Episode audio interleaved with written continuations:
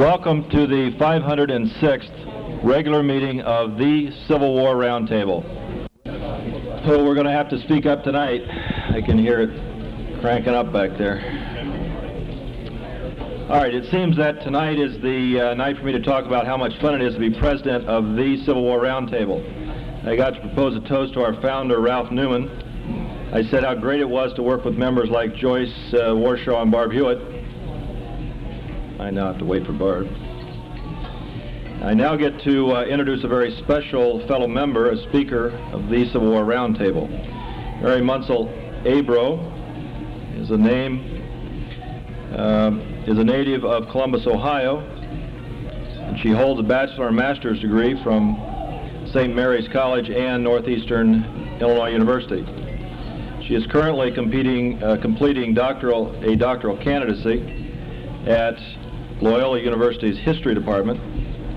And Mary has received the 1990-1991 Loyola University Dissertation Fellowship and she has delivered papers before numerous groups, including the 11th Annual Illinois History Symposium in December of 1990. Mary joined the Civil War Roundtable in 1982 and currently serves as Senior Vice President.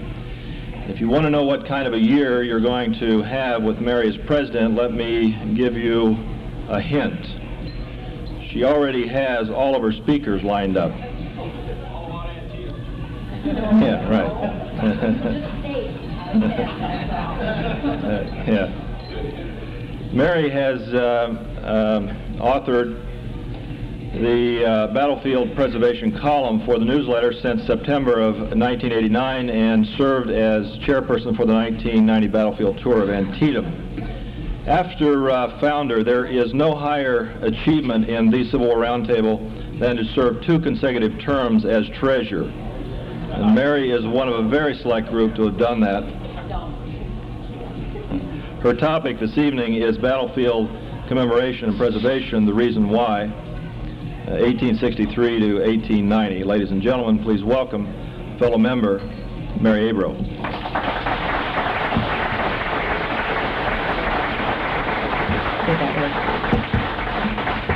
Well, to paraphrase Alan Nolan, does anybody want a boogie? We'll see if we can do that tonight. Um, before I begin, I'd just like to preface my talk with one brief remark.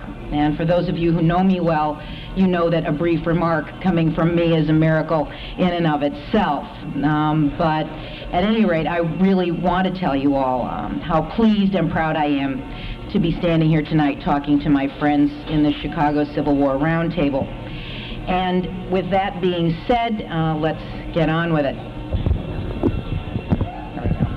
Um, the serious participation of our federal government in marking and in preserving historic battlefields started just over a century ago with the construction of monuments at Saratoga, at Bennington, at Yorktown, and at several other Revolutionary War battlefields.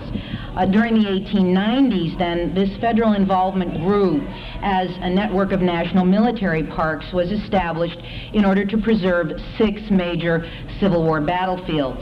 Uh, the operative question here, and the issue I want to address this evening, is the following. What was the preservation spirit? What was the preservation ideal of the late 19th century United States? In other words, what circumstances of contemporary American life moved private citizens and the national government to mark and to preserve historic battlefields generally and Civil War fields specifically? In a general sense, motivation for preserving and commemorating historic battlefields was related to the fact that during the 18th and the 19th centuries, um, until the Spanish-American War, all the wars in which Americans were involved had been fought on American soil. The Revolutionary War, the War of 1812, the Indian Wars, and of course the Civil War.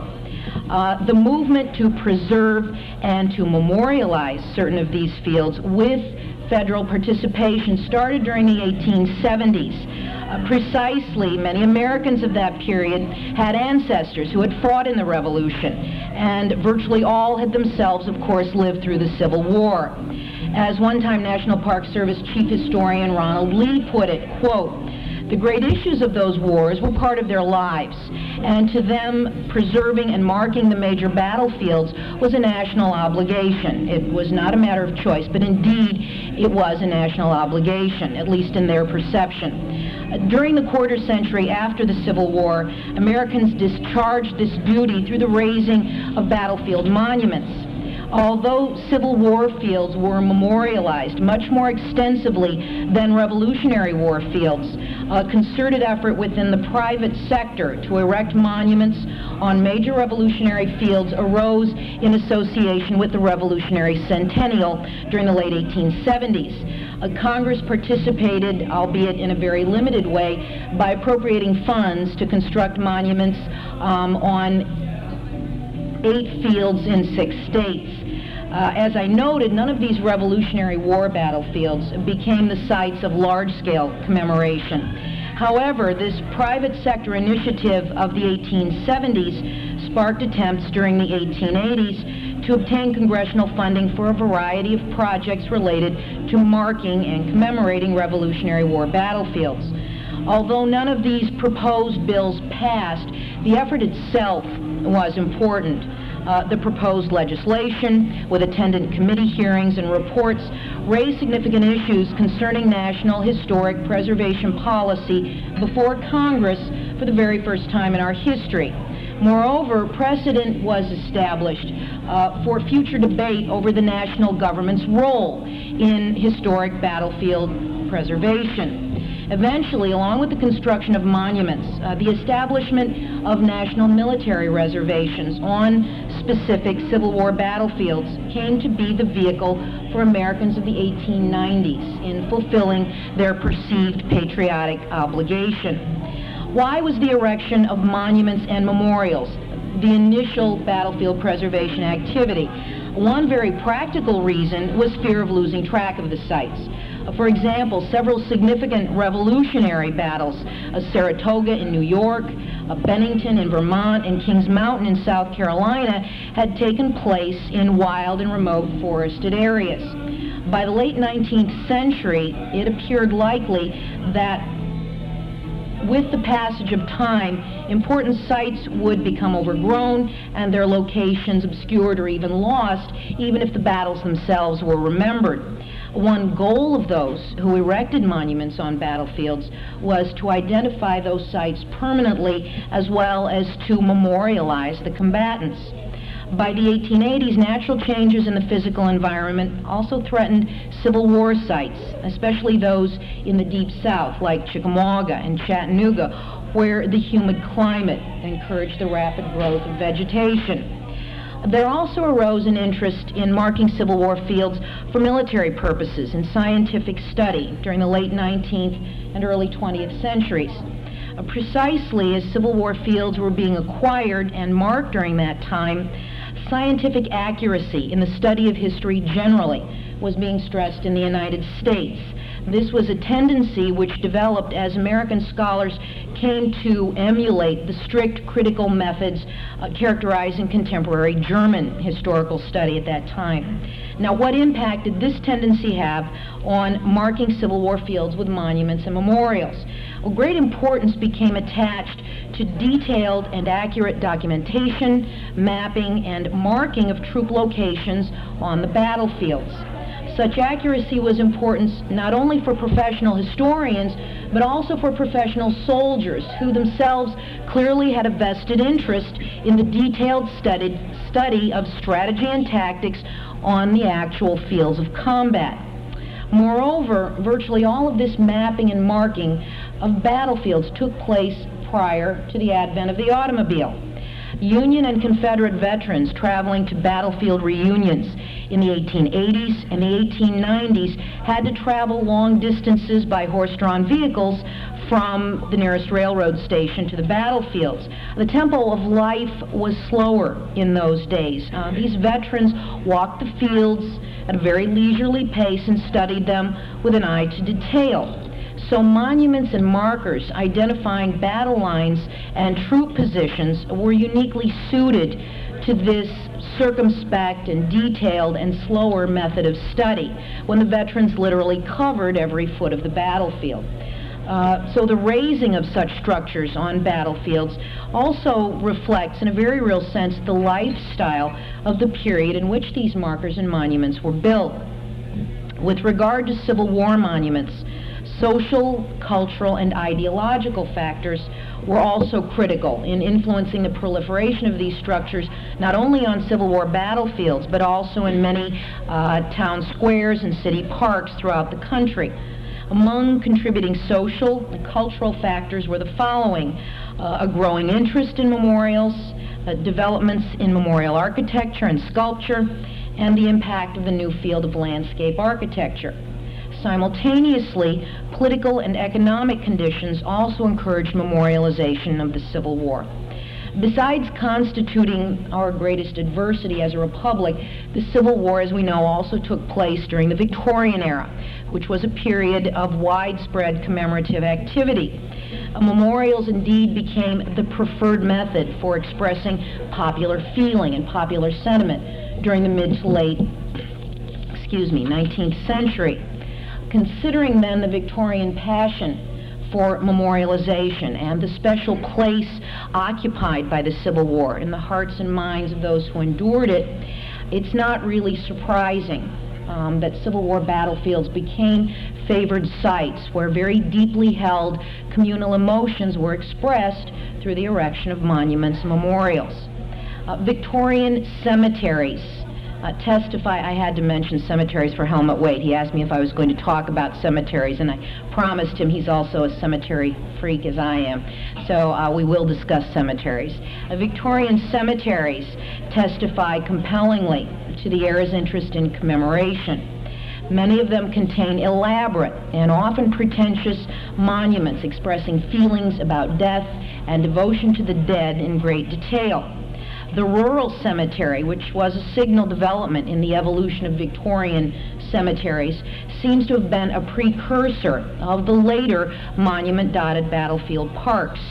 During the 1830s, many American cities started to establish landscaped rural cemeteries uh, in the countryside outside of town. Among the planners of these cemeteries were some of our first landscape architects. The burial grounds they designed were meant to replace overcrowded churchyards as the main burial grounds for residents of growing cities. Americans of the Victorian era established uh, many ornate monuments and memorials in such new rural cemeteries as Mount Auburn in Cambridge and Watertown, Massachusetts, and Cave Hill in Louisville, Kentucky. Uh, these graveyards, which were also called garden cemeteries, were intended to function as parks, and they became quite popular in that regard. The net effect of this rural or garden cemetery movement was the creation of commemorative countryside. Uh, rural cemetery parks and sacred grounds in settings of great natural beauty with monuments encouraging quiet meditation and no doubt eliciting an emotional response from the visitor. Now, except for the higher density of monuments within their borders, rural cemeteries were very similar in appearance and in ambiance to the later Civil War battlefield parks. Of course, battlefield memorials to the war's martyred heroes, its special dead, enhanced the evocative capacity of the surrounding landscape. So commemoration in park-like settings at Antietam and at Gettysburg and Chickamauga and Shiloh and Vicksburg had an antecedent in this rural cemetery phenomenon. Uh, moreover, the existence of national cemeteries in many of these battlefield parks underscores, I think, the relationship between the parks and these Victorian rural cemeteries. Against the backdrop of the Victorian era, the advantageous political and economic conditions also provided a favorable atmosphere for commemorating the Civil War on its battlefields. Governments at each level, federal, state, and local, were entrenched firmly by the final decades of the 19th century. Substantial corporate and individual fortunes also existed a political and economic structure which was capable of supporting commemorative activity thus was in place. Perhaps most importantly, running as a thread through the late 19th century, um, especially between the Civil War and the turn of the century, was a growing sense of nationhood. During the final quarter of the 19th century, uh, the formation of new patriotic organizations and descendants societies, many of which had Southern as well as Northern support, reflected an intense interest with searching the American past for the sources of loyalty and of patriotism. Uh, the collective mood, therefore, promoted a desire to express nationalistic feelings in a very concrete fashion. So the movement to commemorate significant sites of the Revolution, and especially of the Civil War, uh, mirrors the patriotic spirit of that age veterans organizations and other civic-minded groups, um, all of which were very skilled at lobbying federal and state governments, urged commemoration of Civil War battlefields as well. Uh, with the exception of Grover Cleveland, who was a Democrat and who had hired a substitute during the Civil War, every president from Ulysses S. Grant uh, through William McKinley was a Republican who belonged to the Grand Army of the Republic. Uh, many congressmen and senators also belonged to the Union Veterans Society. The GAR enjoyed probably its greatest national prestige and political influence during the late 1880s and the 1890s, and it was a key player in the drive to memorialize and to preserve battlefields. In addition, by 1890, ex-Confederates had organized in the United Confederate Veterans, uh, not necessarily to dredge up old sectional issues nor to maintain a collective chip on the shoulder, but really to celebrate reconciliation while also extolling the Southern soldier's courage and rightful devotion to duty and to a cause in which he had believed commemorative activity was an extremely important part of the agenda of the UCV, uh, which listed many Southern congressmen on its rolls. The spirit which this organization embodied was instrumental in effecting eventual Southern support for memorialization and preservation of Civil War battlefields. Joining the GAR, the UCV, and other veterans groups in promoting commemoration of the Civil War were the railroads, uh, memorialized and preserved battlefields, powerful symbols of a unique life experience would draw the aging veterans back. Um, the burgeoning railroad industry saw a very unique opportunity here to foster both patriotism and tourism, and thus to increase profits through its advocacy of battlefield commemoration and preservation. That's the American way. Uh, between 1890 and 1899, Americans generally, and Congress in particular, moved beyond the idea that erecting monuments uh, and markers on historic battlefields was sufficient recognition of their importance by sanctioning the preservation of five major Civil War fields as national military parks and one as a national battlefield site during the 1890s, Congress recognized their significance as tangible links to critical events in American and world history. In the process, Congress also established substantial groundwork for our current National Historic Preservation Program. The five sites designated national parks were Chickamauga and Chattanooga, as we know, two sites, one park in 1890, Shiloh in 1894, Gettysburg in 1895, and Vicksburg in 1899. Antietam was set aside as a national battlefield site uh, in 1890, actually on August 30th, 1890, only 11 days after Chick Chat was set aside. Uh, during the same decade, that the national military parks were so designated, increasing concern for the conservation of natural resources led to the establishment of four national scenic parks in the West, uh, the first to follow the establishment of Yellowstone in 1872. Uh, these were Yosemite, Sequoia, and General Grant, established in 1890, and Mount Rainier in 1899. Uh, it's worthy of note, I think, that one of the four was named after a rather important Union general. Again, an interesting illustration of the spirit of that age.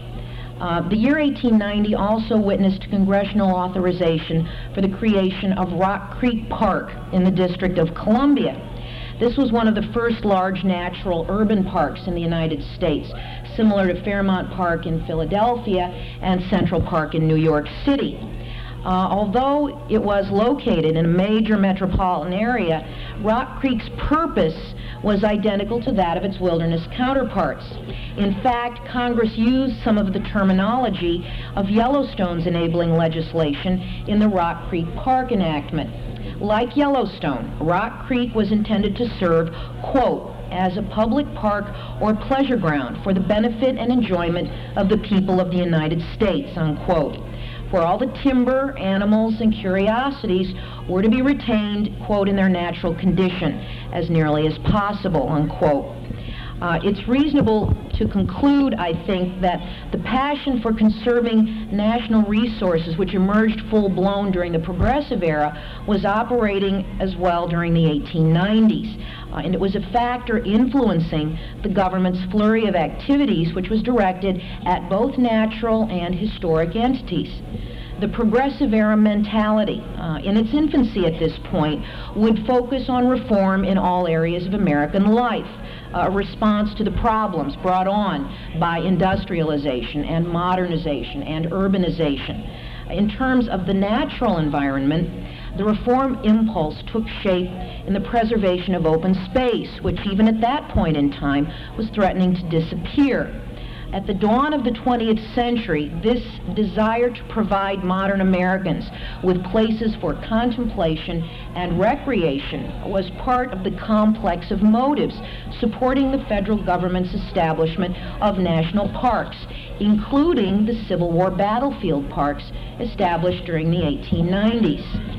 Of course, at that point, it was impossible to anticipate that the passing years would witness the creation of one national park system which would link the parks of the late 19th century with parks subsequently created.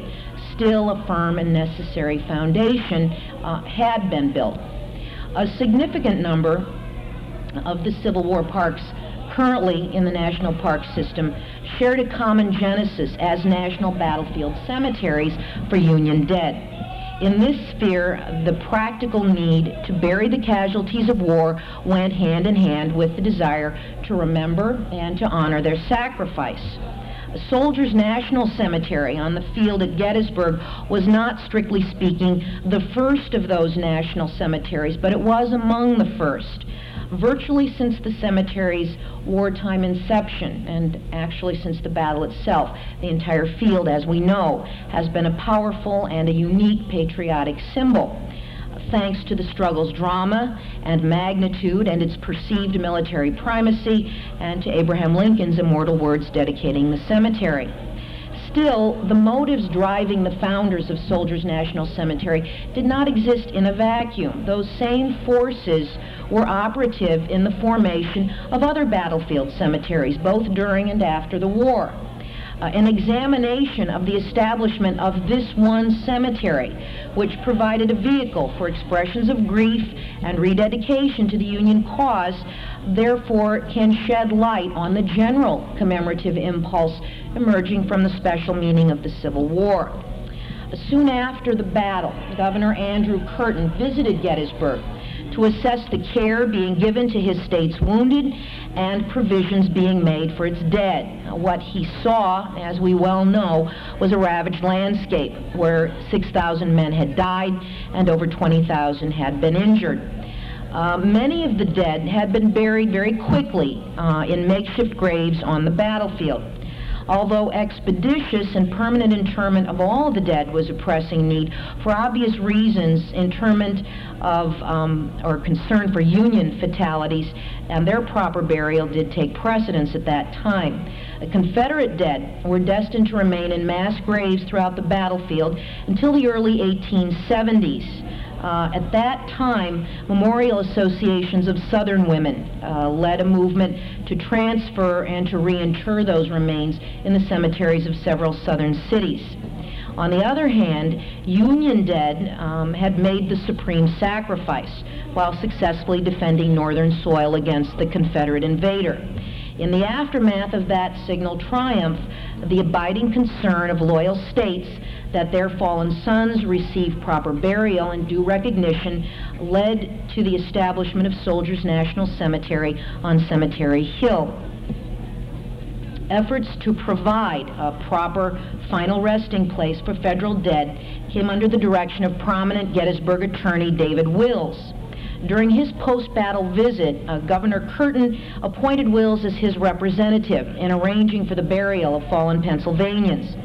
Delegates of other Union states traveled to Gettysburg to perform the same task for their dead. And it was from a late July meeting of Wills and these other state agents that the idea of a common or a national cemetery emerged. Upon Governor Curtin's endorsement of the idea, David Wills solicited financial support for building the cemetery from northern governors whose troops had fought at Gettysburg. And he purchased a total of 17 acres on Cemetery Hill, adjacent to the municipal Evergreen Cemetery in the name of his state. As land acquisition was ongoing, Wills engaged the services of well-known landscape architect William Saunders to design the cemetery. Eventually, participating northern states did agree to appropriate funds for construction of the cemetery and a fitting monument. Uh, said funding to be, to be apportioned according to each state's representation in Congress. William Saunders' plan for the cemetery at Gettysburg featured a central monument to honored Union dead, uh, a soldier's national monument, with wedge-shaped state plots radiating out in a semicircle from that focal point. An additional key element of his design was Saunders' provision for spacious lawns and the limited planting of trees and shrubs. In accordance also with contemporary principles of landscape architecture, the cemetery was to be encircled by thick stone walls and an iron fence. Ultimately, as he put it, William Saunders' goal was the creation of, quote, a pleasing landscape and pleasure ground effect, unquote, and an overall impression of simple grandeur. With interment of the dead barely underway, it started in late October or early November. It's hard to pinpoint the exact date. But at any rate, with interment of the dead barely underway, Soldiers National Cemetery was dedicated on the 19th of November in 1863. Edward Everett, one of the most respected public figures of the day and one of the most respected public speakers, uh, gave the main address, a two-hour long oration full of classical allusions and Victorian sentimentality. Uh, then Abraham Lincoln, as we know, took less than three minutes to deliver his few appropriate remarks, and Gettysburg's enduring status as an American icon was ensured. Soldiers National Cemetery was among the first historic sites in the national park system to come under federal jurisdiction from other hands. Uh, the cemetery's Board of Commissioners, which was composed of representatives from the 18 participating states, approved its transfer to the federal government in 1868. The chief reason for this decision was the difficulty and the expense of running the cemetery operation uh, under a large and not always harmonious group of administrators. In 1870, legislation authorizing acceptance of the national cemeteries at Gettysburg and at Antietam was passed in Congress and was signed by President Grant the Secretary of War officially took title to Soldiers National Cemetery for the nation in 1872. Like Soldiers National Cemetery, Antietam National Cemetery was also the product of a joint effort by Union states. Uh, its governing board transferred the cemetery's title to the federal government in 1877. The trying circumstances surrounding the burial of Gettysburg's dead were not unique. They were repeated in various theaters and on major fields throughout the war. This situation stirred the national conscience, of course, from the outset, and it also heightened the perception that federal dead were martyrs in the struggle to save the Union and that their remains required honorable treatment from a grateful people. Congress responded in 1867 by approving general legislation that provided for the large network of national cemeteries subsequently developed by the War Department and currently administered by the Veterans Administration. Uh, initial congressional action concerning national cemeteries had been taken five years earlier, in 1862, when Congress had authorized President Lincoln to acquire land, quote, to be used as a national cemetery for soldiers who shall have died in the service of the country, unquote.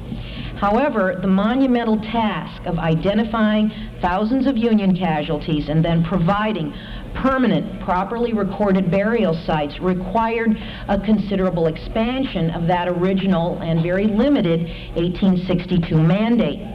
Moreover, expediency required that authority to perform the task be delegated to an office which could devote full attention to it.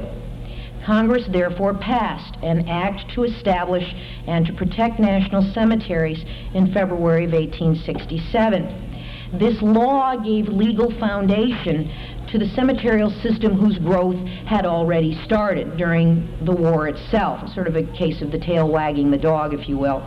It also committed Congress to a sound fiscal policy in funding the system's ongoing formation, and it vested authority for acquiring and developing cemeterial lands in the Secretary of War. By 1870, 73 national cemeteries had been established or designated, and they held almost 300,000 Union remains. Nine of these national cemeteries were on or near major Civil War battlefields, and one was at Andersonville Prison. Uh, all 10 of these sites subsequently became national military reservations of one designation or another. Among these 10 were the first five national military parks established during the 1890s, um, all of which were preceded by national cemeteries on their respective battlefields. Besides being the site of one of our first national Civil War cemeteries, Gettysburg also was the scene of the initial effort to preserve battlefield land itself for strictly commemorative purposes. Um, on the 30th of April in 1864, the state of Pennsylvania incorporated the Gettysburg Battlefield Memorial Association, which was the brainchild of prominent Gettysburg attorney David McConaughy. Among the group's early supporters were Governor Curtin, uh, Thaddeus Stevens, financier Jay Cooke, and other civic-minded citizens of Pennsylvania. Their express purpose was to hold and preserve the battlefield with the natural and artificial defenses as they were at the time of said battle, and such memorial structures as a generous and patriotic people may aid to erect to commemorate the heroic deeds, the struggles, and the triumph of their brave defenders.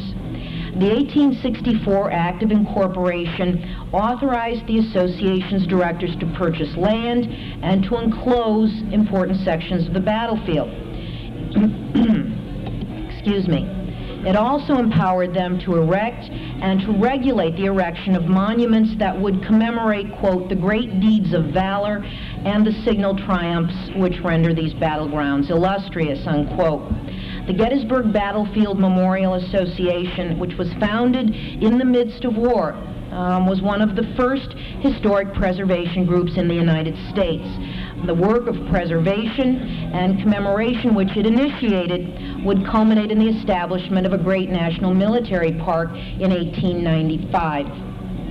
Still, it was the interest and the ensuing activism of the veterans themselves, which was the crucial ingredient keeping the enterprise at Gettysburg alive after early enthusiasm did dwindle during the 1870s. In fact, the GBMA was dormant by 1875, mainly due to lack of much needed financial support from the other northern states. So the, the GBMA during the first 10 years of its existence was essentially a Pennsylvania enterprise. Um, the Grand Army of the Republic, however, breathed new life into the GBMA after the GAR's Pennsylvania Department began to hold summer reunions at Gettysburg uh, in 1878 the department's assistant adjutant general, John Vanderslice of Philadelphia, became convinced that the goal of the GBMA, which was preservation of the battlefield as a Union memorial, was noble and worthwhile. He therefore initiated a campaign publicizing the association within the Pennsylvania Department, and he urged its members to join. By 1880, Pennsylvania's local GAR posts and individual members had purchased enough stock in the GBMA to allow the GAR to take over the board of directors. In 1880 as well, Congress appropriated $50,000 for a detailed survey of the field.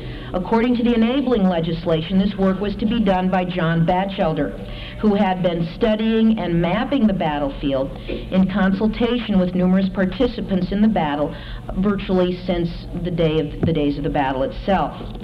During the early 80s, Union regimental organizations began to mark their positions at Gettysburg. By the late 1880s, Union veterans had been successful in soliciting funding from a number of Union state legislatures for battlefield monuments. And by 1895, all Union states with participants in the battle, except West Virginia, had funded troop markers at Gettysburg. As the battle's 25th anniversary in 1888 drew near, efforts to preserve and to tell the Union Army's story obviously flourished. The GBMA at that point in time owned about 500 acres of land, and those 500 acres encompassed some of the most significant sites on the battlefield. Uh, the Grove on McPherson's Ridge, where General John Reynolds had been killed, um, all of Little Round Top and part of Big Round Top, the Wheat Field, Devil's Den, Culp's Hill, the eastern area of Cemetery Hill, and most of the federal line along Cemetery Ridge. About 13 miles of road had been built along Union lines, over 300 markers designated key Union positions, and wire fencing surrounded GBMA-owned tracts of battlefield land. Understandably, there had been no Confederate commemorative movement at Gettysburg paralleling that undertaken by the GAR, the GBMA, and others uh, by the late 1880s the physical and the psychological impact of war and Reconstruction left few, if any, resources and virtually no inclination for a concerted Southern effort to establish battlefield monuments anywhere, let alone to memorialize uh, a critical Confederate setback on Northern soil. Moreover, the GBMA, which regulated commemorative activity, was concerned solely with Union memorialization, and clearly it was not going about promoting Confederate commemoration of the Gettysburg battlefield. Prior to 1880, Southern interest in Gettysburg had been limited to the removal of Confederate remains and their interment in Richmond and in several other Southern cities. Uh, in 1882, a group of Confederate veterans did visit Gettysburg to locate and to designate certain of their troop positions, and they were followed by other veterans of the Army of Northern Virginia.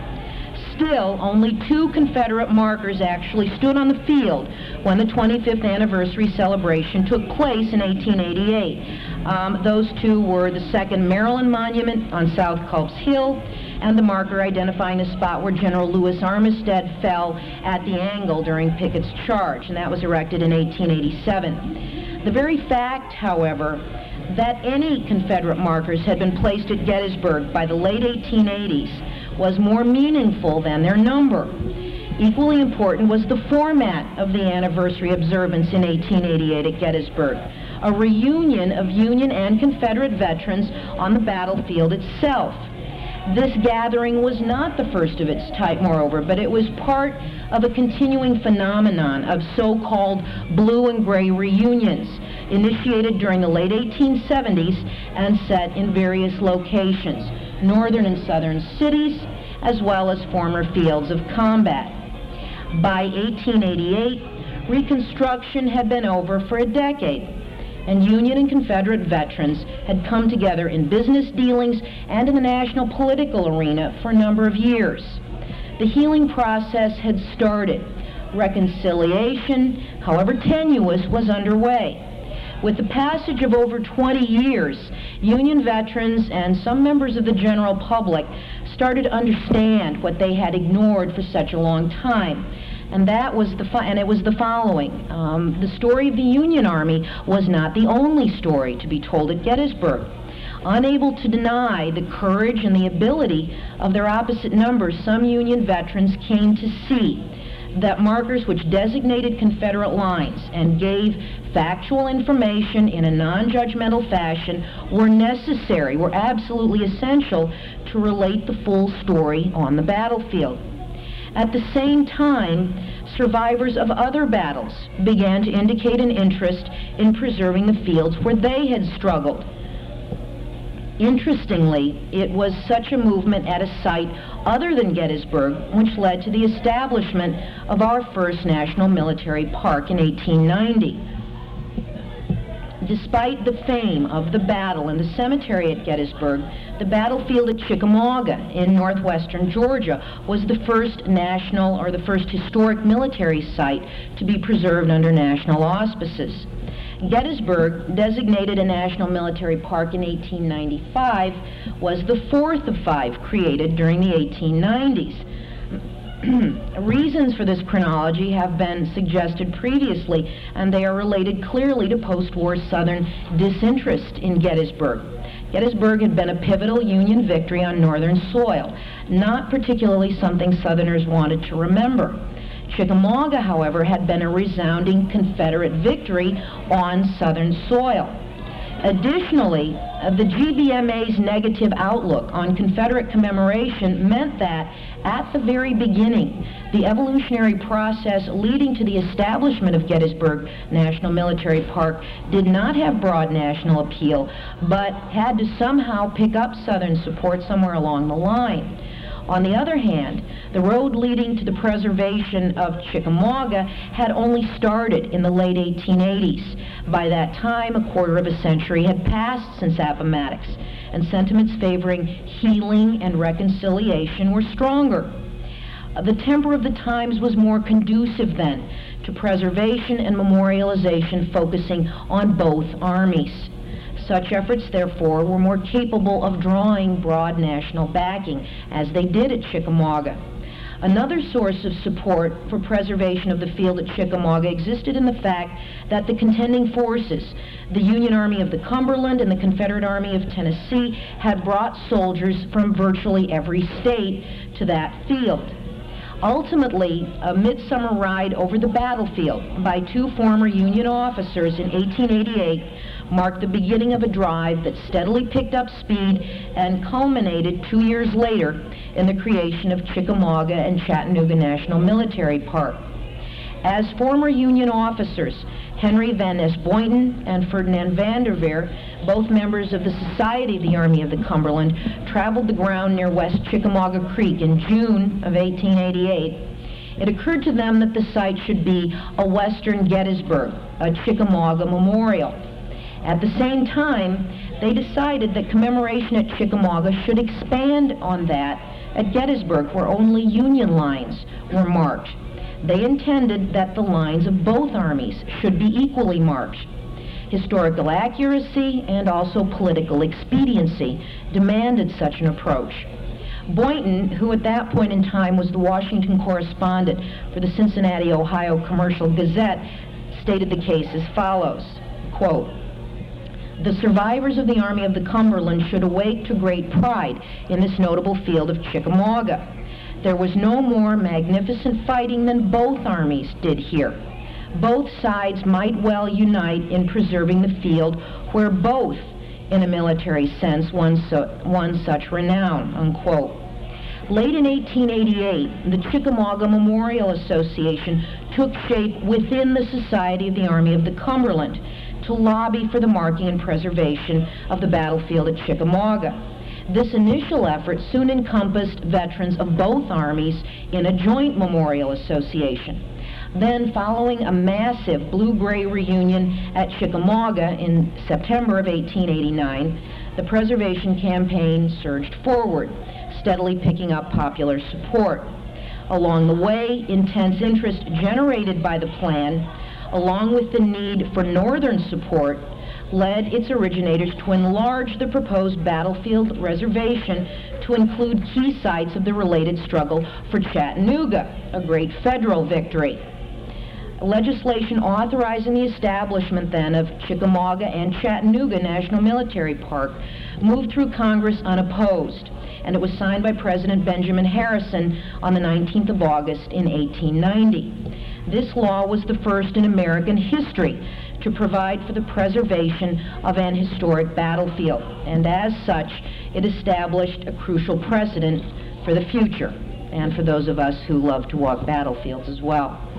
Um, Chickamauga, Chattanooga, and other Civil War fields designated as national military reservations during the 1890s were intended to serve as memorials to the great armies of North and South. The Chickamauga Park, for example, honored the Army of the Cumberland and the Army of Tennessee. The park at Gettysburg commemorated the Army of the Potomac and the Army of Northern Virginia, as did Antietam National Battlefield Site. Shiloh National Military Park memorialized the Union armies of the Tennessee and the Ohio and the Confederate Army of Mississippi. Proper recognition of the Army of the Tennessee, however, required preservation of both Shiloh and Vicksburg. For Vicksburg, of course, had been the site of one of that Army's greatest campaigns. Consequently, Congress established Vicksburg National Military Park in 1899 to complete this first phase in the evolution of our national military park system. As the Chickamauga-Chattanooga enabling legislation moved through channels, a second and equally compelling purpose for national military parks emerged. This goal was suggested by the House Committee on Military Affairs when it reported favorably on the Park Bill in March of 1890, and I quote, the preservation for national study of the lines of decisive battles, especially when the tactical movements were unusual, both in numbers and military ability, and when the fields embraced great natural difficulties, may properly be regarded as a matter of national importance, unquote. The committee went on to specify historical and professional study as the type of educational activity it deemed appropriate on such fields as Chickamauga and Chattanooga. Ensuing legislation in 1896 fleshed out the committee's vision by emphasizing professional military study and calling for the use of national military parks as fields for military maneuvers of the regular Army of the United States and the National Guard of the states. Dr. Jay Luvaas of the Army War College has suggested that this provision for battlefield usage by the American military may have been a matter of political expediency, a justification for the unprecedented expenditure of federal funds uh, to preserve national battlefields. And he's probably right. Regardless of that possibility, however, the fact remains that from inception, the five national military reservations established during the 1890s had two purposes. First of all, commemoration of the great armies of North and South and recognition of the heroism of all American soldiers, Northern and Southern, living and dead. And secondly, the preservation of Civil War battlefields for educational purposes, specifically hands-on historical study by military professionals. That precedent having been set then, national military reservations subsequently created were to serve in the same educational capacity. Although Gettysburg National Military Park was not established until 1895, the legislative effort to effect that end had started in 1890. During the course of the movement, threatened commercial development, that is the construction of a trolley line on still privately owned battlefield land, fomented very serious dispute between the Gettysburg Electric Railway Company and concerned local and national preservationists. This was a dispute which led to federal intervention through condemnation of the land in question and then uh, its taking by eminent domain.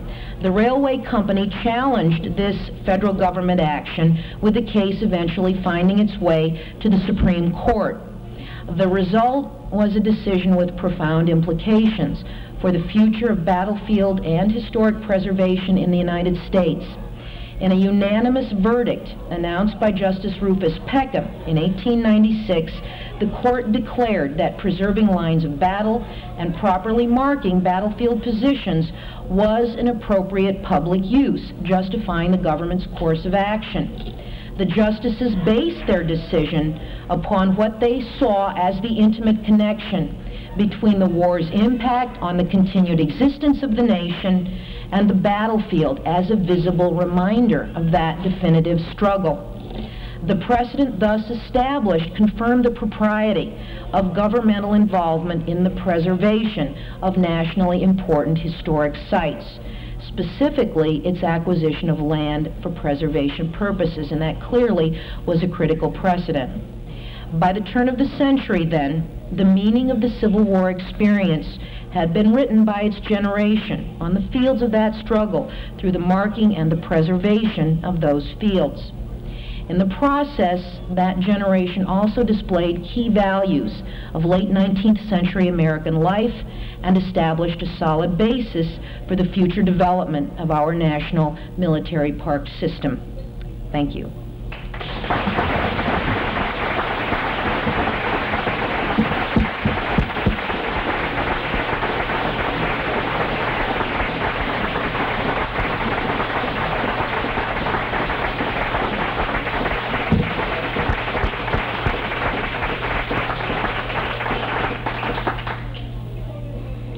Mary, to your credit, neither the heat nor the UDC next door got to you. Yeah, special medal for you. Thank you so much. I'll take the I, I think uh, probably ne- it was never more appropriate to award this when it says uh, presented to uh, Mary Munsell Abroe for gallant underlined service. Yes, right, underlined.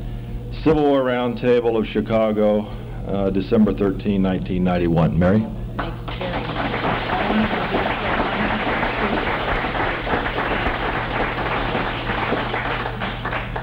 All right, questions? In the back. Uh, Mary, a couple of months ago, we had a talk about uh, Jubal Early. I was wondering if in the course of your research, uh, you stumbled across uh, anything about Jubal Early lobbying or supporting or opposing uh, Hillary I can't recall right offhand. Um, he was, oh, I yeah. Um, Ron asked if General, if the ever popular and irrepressible General Jubal Early uh, had any involvement in any of this preservation activity.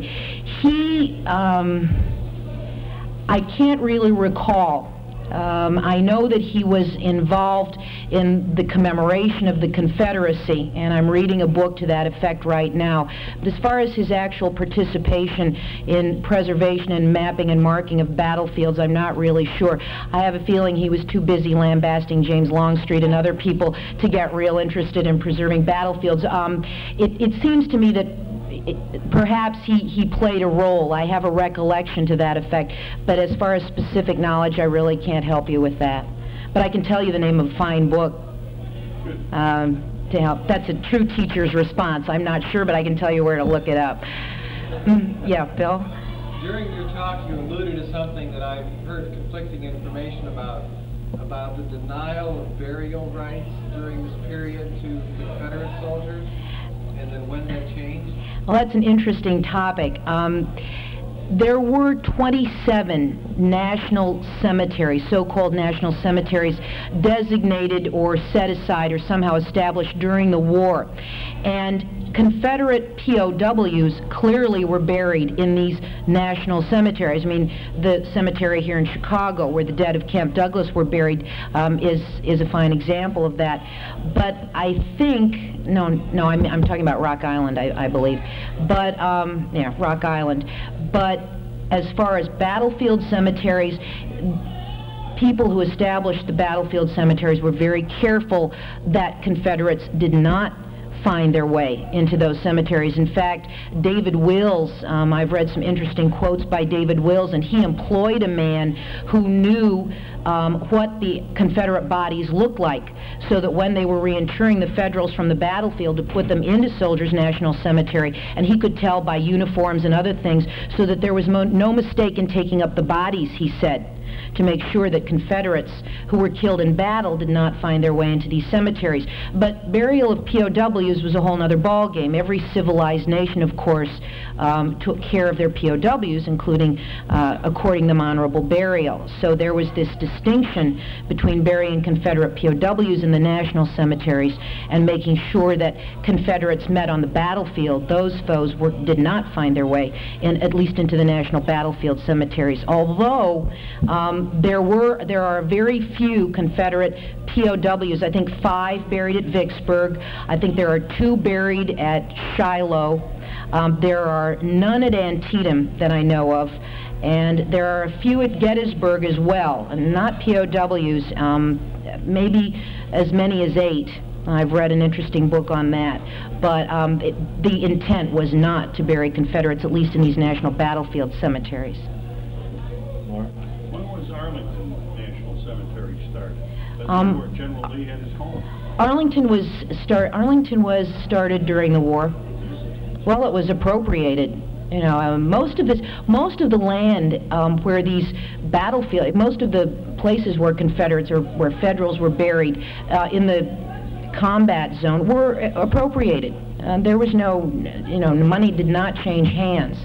Uh, they were just appropriated, and so it was no problem appropriating Arlington. And then after the fact, I, I've read that I've read about this. I can't place the exact details, but it was one of the battle national cemeteries established during the war. Arlington was. Joyce? hmm It's certainly clear why Confederate states would want their dead returned to them from a site like Gettysburg. But what were some of the cultural factors that would make the choice between whether dead were returned to home state cemeteries or buried in national cemeteries? Sometimes I think it had to do with whether a person was an officer or not, and whether their family had money. Um, as for example, in Soldiers National Cemetery at Gettysburg, um, most of the pe- there are the the highest ranking officers are not buried there. There are several officers, several commissioned officers buried there, but most of the um, general officers, their bodies, their remains were brought home by their families. And so I, I believe that it has to do with with money, um, clout of some kind or other.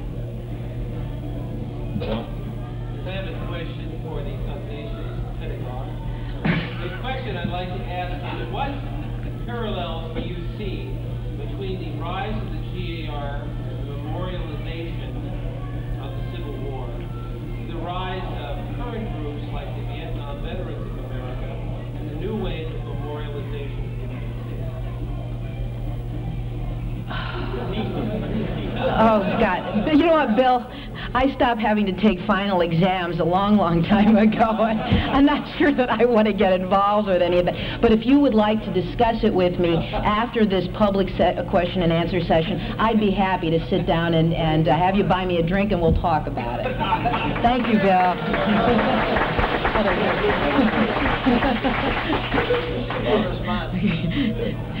yes, huh, yes. Uh, Wasn't there a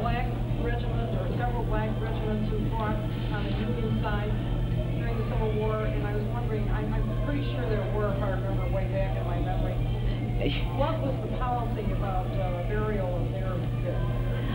Um, in the research I've done, and I have to remember back some, I've come across records in the National Archives which indicate that it, I'd say maybe 20, 10, 20 years after the war, there were there are references to colored people colored troops being buried in some of these national cemeteries, but they were in separate sections and segregated sections, if you will. So there were some of them there. As far as specifics and which cemeteries these were, I can't exactly recall, although I do have a recollection that Chattanooga National Cemetery may have had a section like that. That's about the best I can do. I do have specific records at home. Thanks for the question. Paul? Mm-hmm. It was very interesting to learn about the attempt to construct a trolley line at Gettysburg. Yeah. Were there any other similar kinds of attempts of incursions like that? like that? Uh, Paul asked, uh, Paul commented on the fact that as early as the 1890s, what you had was threatened commercial development on still privately owned battlefield land, and he was referring to this, the, the construction of a, an electric trolley line at Gettysburg. Um, not to my knowledge, and the reason that this came up at Gettysburg, of course, is related to Gettysburg's fame. Um, as early as the 1870s, Gettysburg was already a tourist site. And by the 1890s, you had this up and coming um, new transportation technology. Electric trolley cars were all the rage. And so the idea was to build this, this trolley line from Gettysburg out to, this was out in the area of Devil's Den, uh, where they were building the trolley line. And that's where the land, some of the land was still in private ownership. And the government came in and took the land to, to try to prevent that from happening. But as far as other places, um, I, I really don't know but there wasn't the fame associated with them that there was with Gettysburg at this time. You want to take a couple more questions? Yeah, people are probably tired. I Okay. Maybe We'll take a couple more. more. Mhm. Where would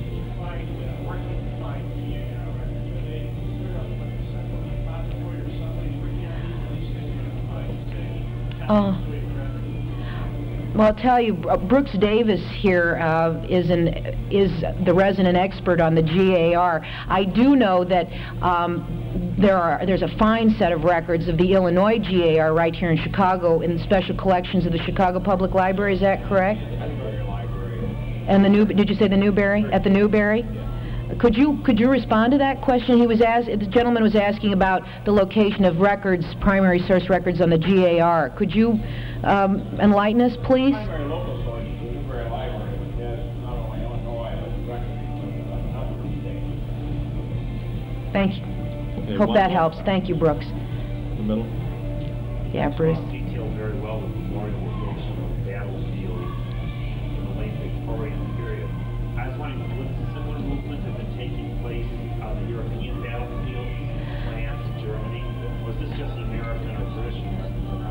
No, it's um, it's not just an American phenomenon, but the Americans, the Americans really originated the idea of the national park.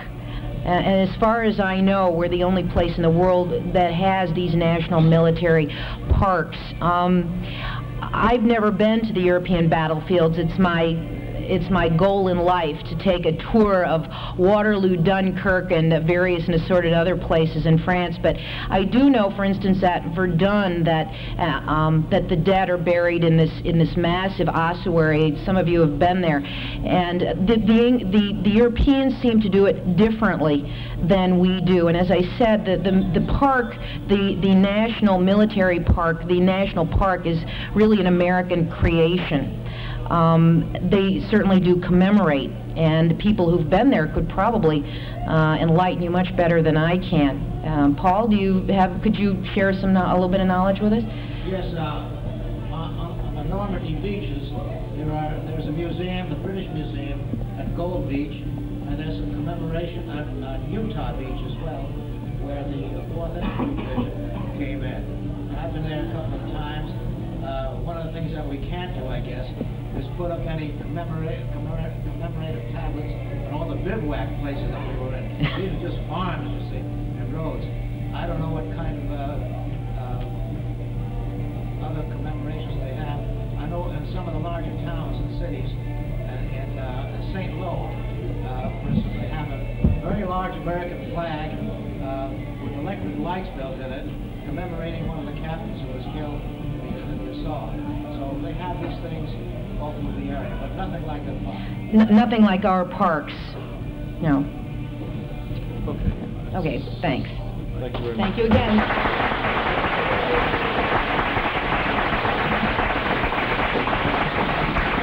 All right. Uh, thank you very much, Mary, for uh, a a most enlightening talk and uh, and well presented. I might I might add. Our next meeting, we're going to let you go a little early this evening. Uh, you can go home, or you can go next door and party all night, I guess.